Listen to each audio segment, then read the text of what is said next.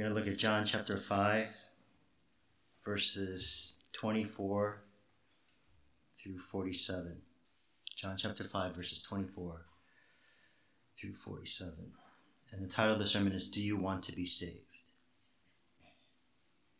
Do you want to be saved? Let me pray for us and then we'll look at the text as we go through the sermon. Heavenly Father, we thank you for your great love for us. We thank you that that Jesus gave Himself for us so that we can have life. Uh, we thank you that you remind us of that through the mundaneness and the various trials we go through in our lives, even through the the darkness of the valleys. You remind us of the ultimate sacrifice of Christ on the cross. We pray that you would do that even at this hour as we look at your word. Help us to see Christ, that we might be strengthened, strengthened in our hearts to have greater love for you, the love that comes from God. Be here with us. Speak to us, we ask in Jesus' name. Amen. Um, calling this Do You Want to Be Saved? Because um, in the beginning of this chapter, John chapter 5, uh, we saw the text where Jesus asked the invalid, Do you want to be healed? Do you want to be healed? And then uh, Jesus showed the invalid his own inability to heal himself before Jesus healed him immediately with the power of his word. So that happened in the same chapter. And now Jesus is speaking to the Jews who wanted to kill Jesus for healing on the Sabbath and also for calling God his Father, making himself equal with God. And then so we see here the in this passage that the healing and what he's saying here is connected. The healing of the invalid um, is connected to the spiritual condition of these religious people. Jesus in essence, is asking the same question to these people Do you want to be healed? Right? Do you want eternal life? Do you want to be saved? And so, so we'll look at that through this passage. Uh, three things. First, hear my words and believe. Hear my words and believe. Uh, reading from verse 24 Truly, truly, I say to you, whoever hears my words and believes him who sent me has eternal life. He does not come to come into judgment, but has passed from death to life. Notice here it says, Jesus says, Whoever hears my words, and then after that he doesn't say, Whoever hears my words and believes me. He doesn't say that, but whoever hears my words and believes uh, him who sent me. Right? So that's because the Father and the Son are one. If you've seen me, you've seen God the Father. If you hear my words, it's the same as if you're listening to the Father who sent me. So if you hear my words and believe the Father, this is a way to have eternal life. That's what he was talking about in the previous passage. Now, um, the following verses expand on what he just said. Verse 25 Truly, truly, I say to you, an hour is coming and is now here when the dead will hear the voice of the Son of God, and those who hear will live. Jesus says an hour is coming, meaning this is what will happen. And also, Jesus says hour is coming and is now here, meaning this is what's happening now. Right? So, Uh, already, not yet. This is what's happening now. This is what will happen. So, what is happening now is the invalid stood up and walked. And just as the invalid stood up and walked, what will happen is those who are dead spiritually will rise up and walk with God. Now, how is this possible? Verse 26 For as the Father has life in himself, so he has granted the Son also to have life in himself. God has life in himself. God is self existent. That's why he's called the living God. And the Father, he says, has granted the Son to have life in himself. That's why, you know, John chapter 1, verse 1, the beginning of the gospel says, In the beginning, in the very beginning was the Word, and the Word was with God, and the Word was God. So the Father and Son are both eternal. So this is why Jesus is able to call the dead to life by the power of his Word. because Jesus has life in himself. Verse 28 Do not marvel at this, for an hour is coming when all who are in the tombs will hear his voice and come out, and those who have done good to the resurrection of life, those who have done evil to the resurrection of judgment. Now remember, Jesus is speaking to the people who were angry because Jesus healed the invalid. Jesus is showing that the healing of the invalid is actually visible proof of what he will do spiritually. Because he has the power to give life, because he has life in himself granted by the Father. Now he's showing them through that visible manifestation of what he will do spiritually. Those who have done good are those who hear my words and believe the one who sent me, Jesus says, and they will resurrect to eternal life. And those who have done evil are those who reject my words and remain in darkness. They will resurrect to judgment. So hear my words and believe. Believe him who sent me. Um, so I saw, you know, I read these verses and then it kind of reminded me of uh, when you go to um, like a an arcade. Have you ever been to like Chuck E. Cheese or Famous Dave's or something like that? We used to go to Chuck E. Cheese a lot. Now we've kind of outgrown it. Now it's like Dave and not Famous Dave's, Dave and Buster's. famous Dave's a different. Uh, I, I don't think they have games there. Like Dave and Buster's is what I meant to say.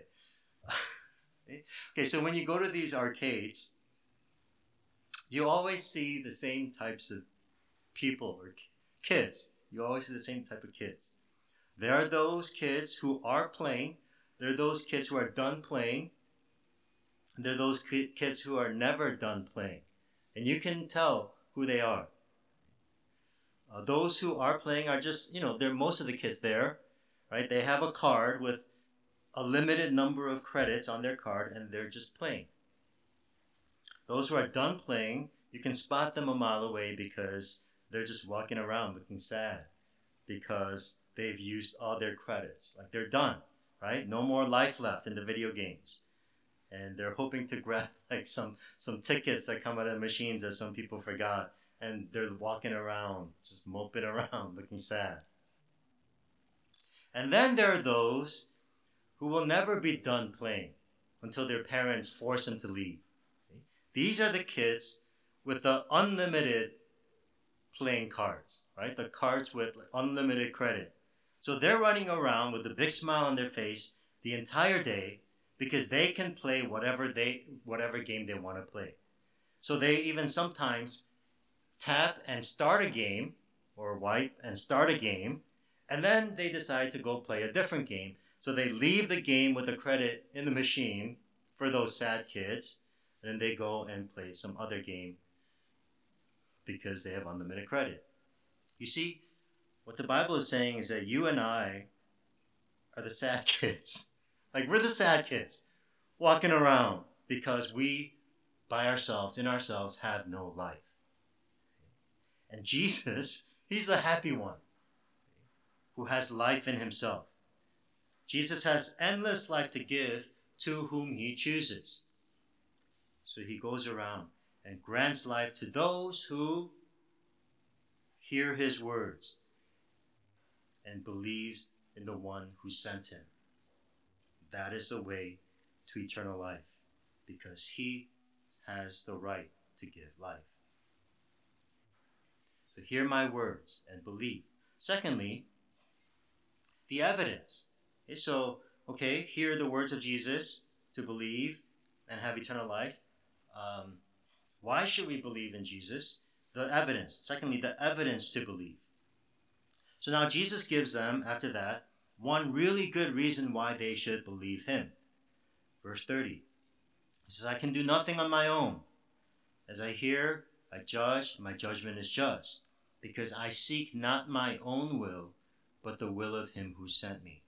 If I alone bear witness about myself, my testimony is not true. So Jesus is saying, I am not my own witness. He's saying, if it's just me, if it's just me out here, like tooting my own horn, right? Making all these claims, if it's just me, then you can say that my words are not true and you can dismiss it. But he's saying that's not the case. Verse 32 There is another who bears witness about me, and I know that the testimony that he bears about me is true. Jesus says that, and then basically he's saying, I'm not here on my own initiative. And then he first points to the testimony of John the Baptist. And the fact that John the Baptist testified about Jesus means that there's some sort of, if there was some sort of a legal charge against Jesus, there's evidence, there's sufficient evidence from the testimony of John the Baptist that uh, legitimizes, that gives validation to, to what Jesus is doing, because there is a testimony of another. But at the same time, Jesus, after that, says, but that's only a human testimony. And Jesus points to the testimony that comes from none other than God Himself. Verse 36 But the testimony that I have is greater than that of John. For the works that the Father has given me to accomplish, the very works that I am doing, bear witness about me that the Father has sent me. So Jesus points to uh, his works, right? So, for example, like the healing of the invalid, or in the passage before, the, the healing of the official's son.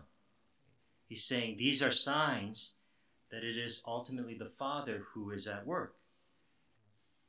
As all that the Son is doing is exactly what the Father gave him to do. Therefore, the one who testifies about me, Jesus is saying, is ultimately God Himself. Verse 37 And the Father who sent me has Himself borne witness about me. His voice you have never heard, His form you have never seen you do not have his word abiding in you, for you do not believe the one whom he has sent. You see, throughout the scriptures, we see examples of people who have encountered God. Right? What is Jesus saying when he says, His voice you have not, never heard? So, so the Father testifies about me, but but you don't know because his voice you've never heard, his form you've never seen, his word is not abiding in you. That's why you're not receiving me. What is he trying to say? You see, throughout the scriptures, we, we have examples of people who have encountered God, and these things are true of them. So, for example, Moses heard the voice of God, Jacob saw the form of God. Joshua, for example, had the word of God abiding in his heart. Right? Joshua 1 8 and 9.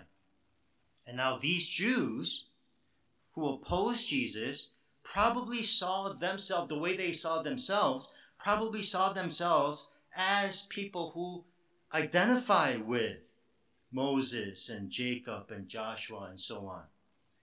They're probably thinking, the God of Moses, the God of Jacob, the God of Joshua, that is also my God. But Jesus is saying that the proof, right, that the proof that that is not true of you, the proof that the voice his voice you have never heard, his form you have never seen. Proof that the word is not abiding in you, the proof that you are different than people like Moses, Jacob, Joshua. The proof is that you do not believe in the one whom he has sent. You know, sometimes I see some of my friends post pictures with celebrities, right? After random celebrity sightings.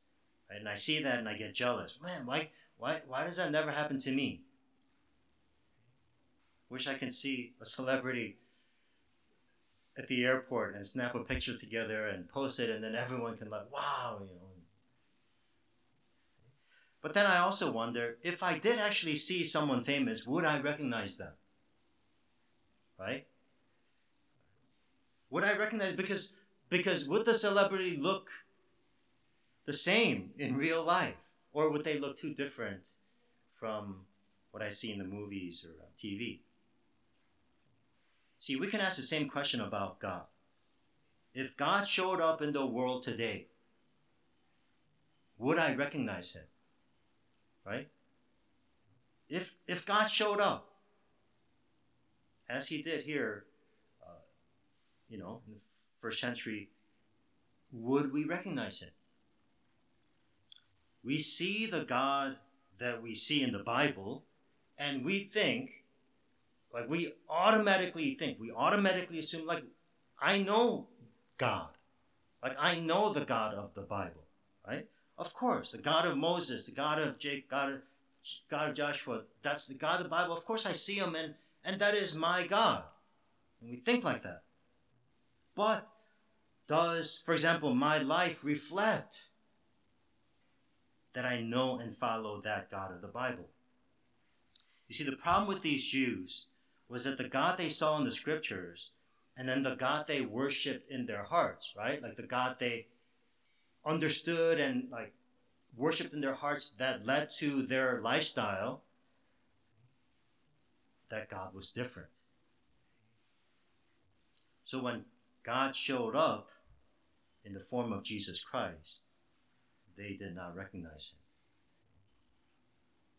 So as I reflect on my life, as I reflect on my values, as I li- reflect on what I what I hope for as I live my life,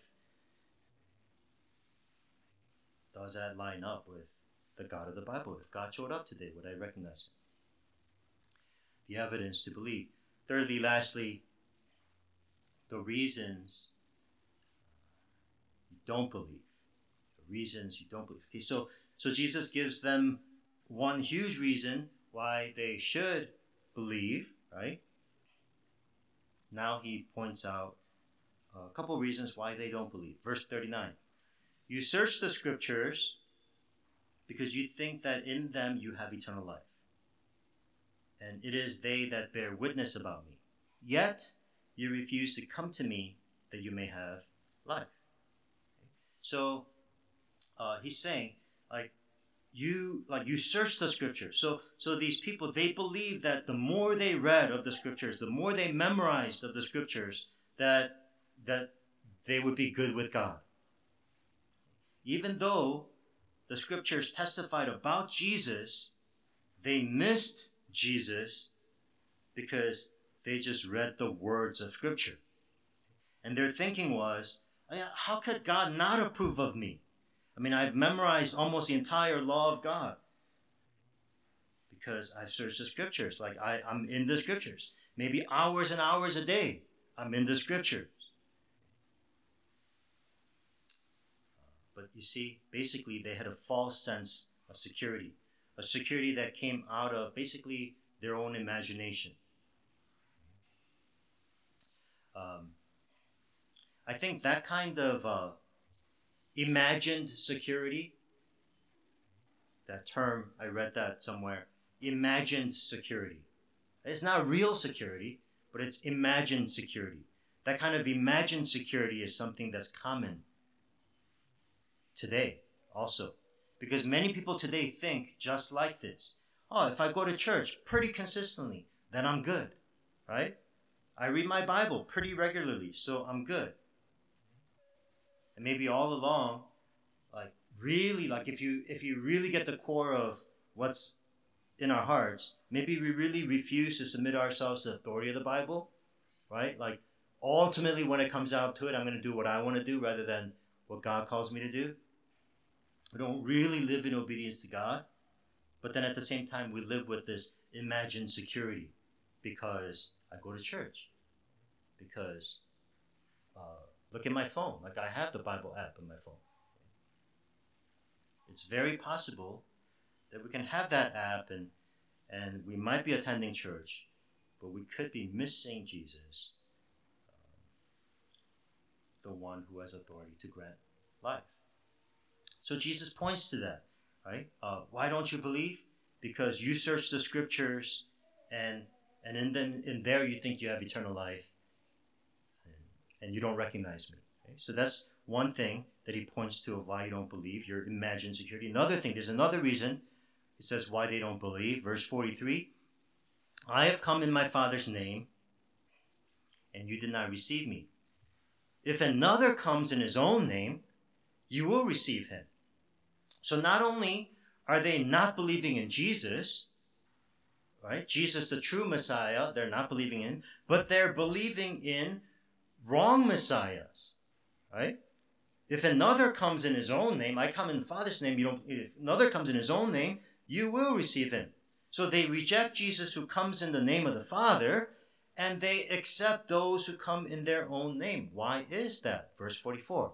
How can you believe when you receive glory from one another and do not seek the glory that comes from the only God? It's because these wrong messiahs gave them glory in some ways. Maybe these false messiahs used, um, you know, uh, methods of uh, like flattery, for example, to raise their approval rating and and and get the crowd on their side. Maybe they made the people feel like they were a special chosen people and told them what they wanted to hear. Whatever the strategy was, it worked because the people sought a glory that came from men and not from God. And again, that's exactly the same reason why many don't believe today. Because there are so many things in the world that offer glory, right? Which in the end is no glory at all. Live for this and you will be happy, and so we live for that. Do this and you'll find pleasure, and we do that. So many things that offer glory, and so we embrace it. We believe in it. We live according to it. And Jesus says to these people, You reject the glory that comes from the Father, and you welcome another that comes in his own name. The glory, you seek the glory of men. Um, recently, I was thinking about at FNL, I was thinking about Gabriella and Troy. Um, in one of the saddest ballads of the High School Musical series, Gabriella believes that there's something out there that's better for her. It's really sad. So she says, I gotta go my own way. I gotta move on. I gotta be who I am. My favorite part of that song is when Troy comes chasing after her. And he says, But what about us? what about us? What about everything we've been through? And it just so happens that when he says that, they end up exactly right in the center of the bridge, which makes for a perfect shot as they separate and let go of hands. You see that scene, that particular scene is the scene that could play on repeat every day in our lives to depict our relationship with God. Because we're constantly thinking that there's something out there that's better for me. Constantly seeking the glory of men, the glory of the world. There is no glory at all. Constantly valuing something else more than the glory that comes from God while all along the Father reaches out. But what about us? Verse 45 Do not think that I that I will accuse you to the Father. There is one who accuses you, Moses, on whom ye have set your hope. For if you believe Moses, you would believe me, for he wrote of me. But if you do not believe his writings, how will you believe my words? See, the law of Moses was supposed to point them to Jesus. Everything that was written in the law of Moses was about Jesus and would be fulfilled in Jesus and will culminate in Jesus. But they thought it was just good enough to simply try in their own way to keep the law. And the very fact could not recognize Jesus, who Moses wrote about, was their indictment that they truly are not God's people. And uh, so I think this passage is showing us, Jesus is showing us through these words, not only the way to have eternal life, it is only God who has life in himself, and He can grant life to whom He chooses. But is calling us to, to see Him in the Scriptures and to believe in His words that we might have eternal life. Um, I'll finish with this thought. Um, a question was asked recently of me.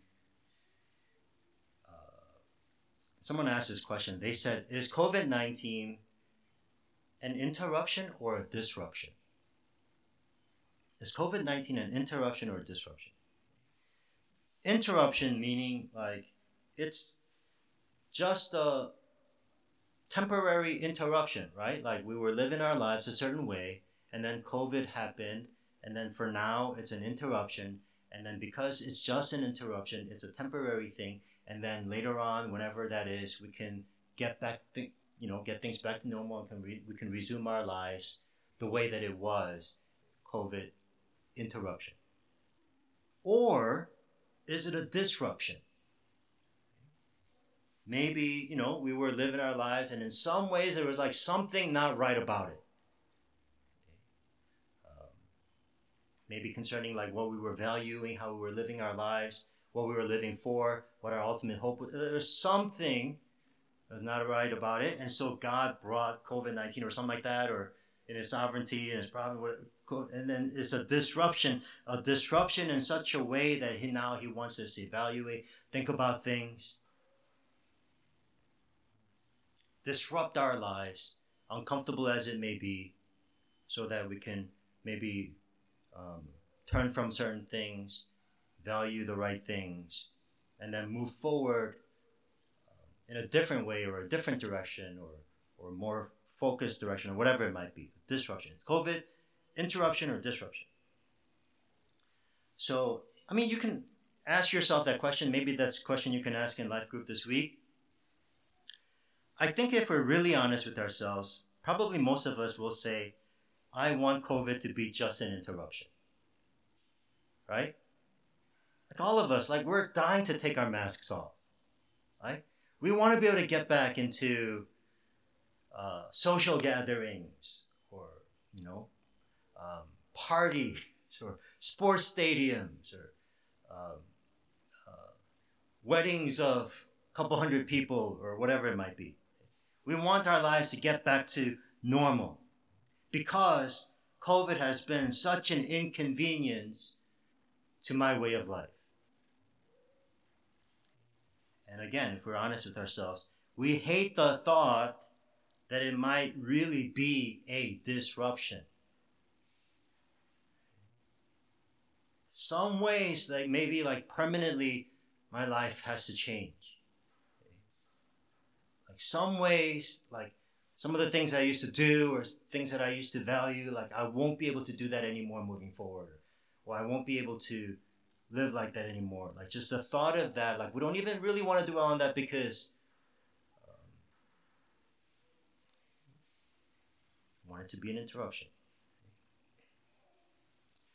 So, you know, a lot of times like we ask like we can ask that question and all we're doing is like we're looking at life from my perspective. Like ultimately like it's coming down to what is most enjoyable and pleasurable for me.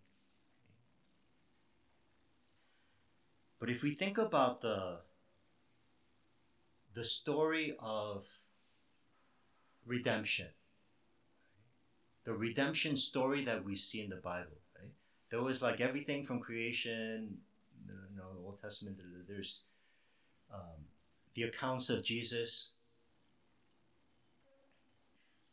And then you know things that happen after which we're living out right now. Jesus taking on the nature of humanity coming to this earth going to the cross for sinners. That was not an interruption but an eternal disruption jesus christ the second person of the trinity who has life in himself who was in the beginning with God and was, was God, took on the nature of man, became obedient to death, even death on a cross. to suffer at the hands of sinners, to purchase our eternal life, to purchase our souls. And scripture says, for all of eternity, uh, he will have the scars on his body. Think about that. For all of eternity, because of what Jesus Christ had to go through on the cross, for all of eternity will remain a disruption for Jesus Christ as a reminder, perhaps, to us of his great love for sinners. That is the redemption narrative that we see in the Bible. And I think what this passage, what Jesus, what Scripture is calling us to, is to to to get out of our own imagination of the God that we're hoping to live for, and to align ourselves with the God who gave Himself completely for us, so that our hearts, our hope, and our desires, all that we have, are in submission to Him. We align ourselves to Him, so that as we come in um, in union with Christ to be His people for all of eternity, our lives are um, also eternally disrupted by the cross and the resurrection of Jesus Christ. Let's pray together. Let's just pray for a moment again.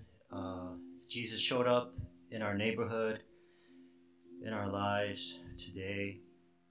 Uh, will we recognize him as the God that we see in the Bible, really the God that we have in our minds, in our hearts, the God that we're living for? Uh, many times when we're valuing the wrong things, hoping in the wrong things in this world, perhaps it is God saying to us, um, but what about us? What about the um, commitment that we made at the foot of the cross? Let's uh, evaluate perhaps our lives, our hearts, and uh, submit ourselves to the God who was willing, out of His great love for us, go through that eternal disruption on our behalf. Let's pray for a moment before we close with a song. Father, we thank you for your great love for us. We thank you the, for the reminder of the gospel message, and gospel story, the entire redemption story. We thank you that we can never get away from it, no matter uh, where our hearts may be. Your persistent pursuing love will not fail. Thank you for your great promises that are in Jesus Christ. Lord, help us to draw near to you as you promised to be near to us and strengthen us, especially during this period of Lent. Help us to get closer to Christ, really fall in love with Christ in deeper ways that we might experience true renewal and revival within our hearts. Thank you, Lord. Now may the grace of our Lord Jesus Christ, His unchanging covenant love of the Father God, and the fellowship and the strength of the Holy Spirit be with you both now and forever. Amen.